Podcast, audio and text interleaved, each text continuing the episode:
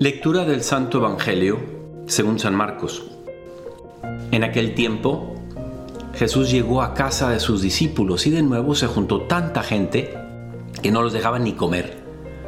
Al enterarse su familia, vinieron a llevárselo, porque se decía que estaba fuera de sí. Hola amigo y amiga. Bueno, más pequeño evangelio no me pudo haber tocado, ¿eh? Sin embargo, como hemos dicho tantas veces, la palabra de Dios es viva y eficaz como espada de doble filo que penetra los corazones y revela lo que hay en los corazones. Miren, al yo leer esto, me pongo a pensar en los miles y millones Jesuses, o sea, hombres o mujeres a lo largo de la historia, que han sido tratados como aquí fue tratado Jesús. Cuando nosotros, tú, yo, tratando de hacer el bien, tratando de exponer toda la verdad con toda nuestra fuerza, cuando con amor sabemos que algo que nosotros hemos podido aprender, lo aprendimos porque era justo y verdadero, se lo tratamos de dar a alguien, tratamos de organizar un evento, tratamos de acercarnos a alguien para hacer una corrección fraterna, amorosa, prudente, qué sé yo tantas formas en que tratamos de ser simplemente luz. Y como dice el inicio del Evangelio de San Juan, vino a los suyos y los suyos no lo recibieron.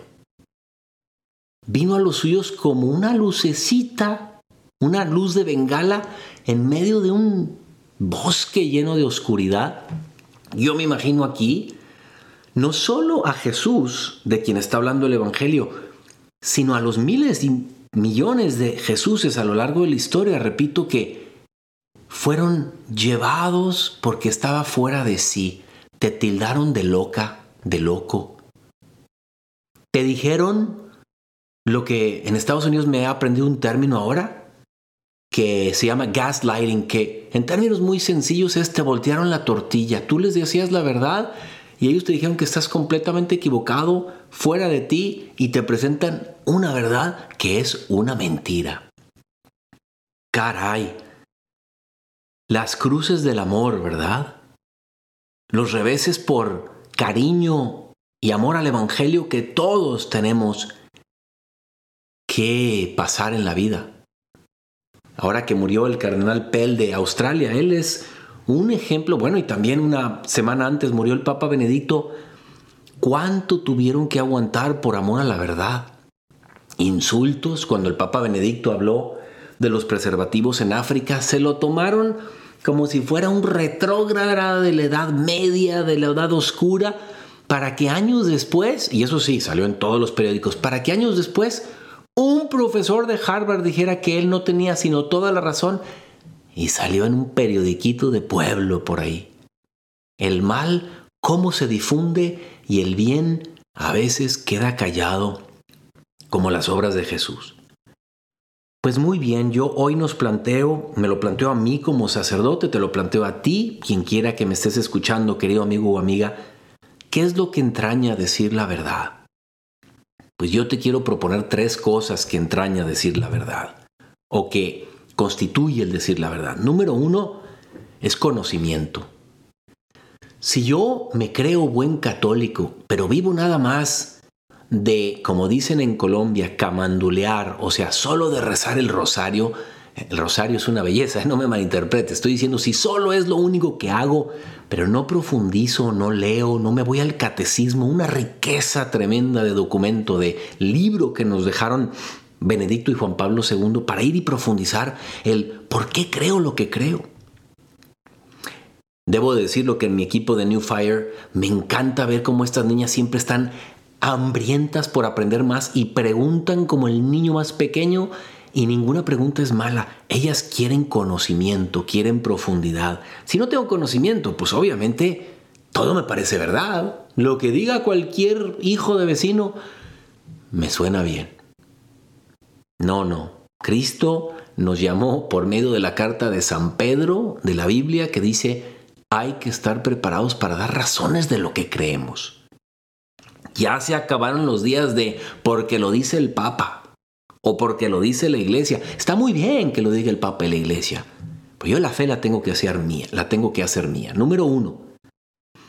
¿Qué se requiere entonces para decir la verdad? Número dos, valentía.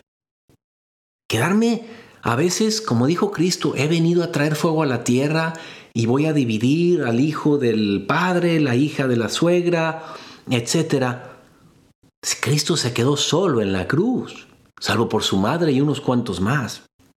Entonces, la valentía de quedarme solo con los santos, con los valientes, con los profetas. Ahorita que yo citaba a, a Papa Benedicto, Cardenal Ratzinger, qué ejemplazo de varón, de hombre, que nunca se plegó a las exigencias del mundo. ¿Sabes por qué, amigo y amiga? Porque el mundo no soporta a los que superan su mediocridad.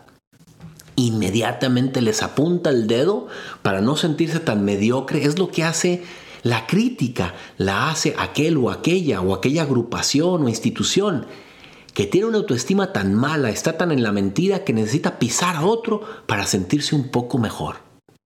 Cardenal Ratzinger, Papa Benedicto, jamás hizo eso. Respetó las ideas del contrario y dijo, yo respeto al contrario, a la persona, pero puedo debatir sus ideas. Y número tres, la forma. De evidentemente que tenemos que hacerlo de una manera cristiana, elegante, con autodominio, no diciéndoles brutos, idiotas, ignorantes, no.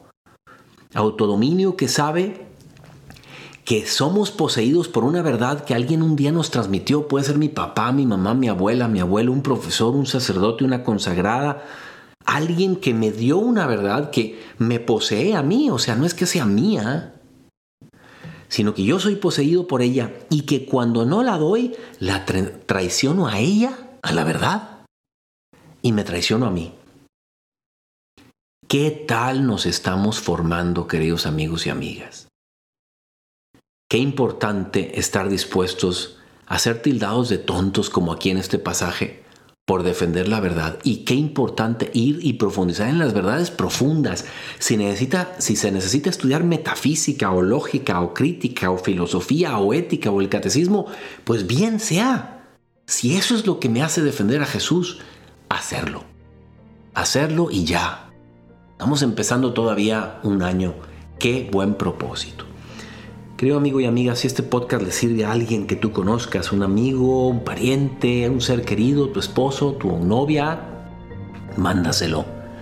Y a mí me encuentras, soy el padre Jorge Obregón, y a mí me encuentras en J Obregón G en Instagram. Que Dios te bendiga.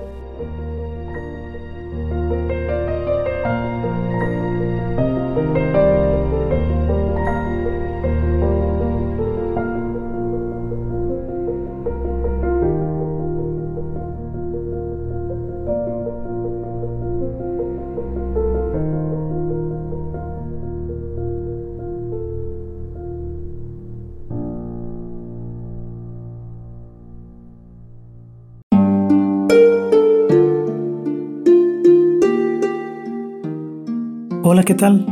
Perdón por la interrupción, pero quiero invitarte a escuchar el nuevo podcast de Juan Diego Network que se llama Oraciones de la Noche. Ahí te voy a acompañar antes de dormir, así que no tienes excusa para no escucharlo. ¿Y qué vamos a hacer? Pues yo te voy a ir guiando para que te relajes, te prepares para dormir y haremos una oración juntos. ¿Qué te parece? ¿Nos vemos pronto entonces? Escúchalo en tu plataforma favorita. Solo sigue el link en los show notes de este episodio. Oraciones de la noche. No lo olvides, ¿eh? Nos vemos pronto.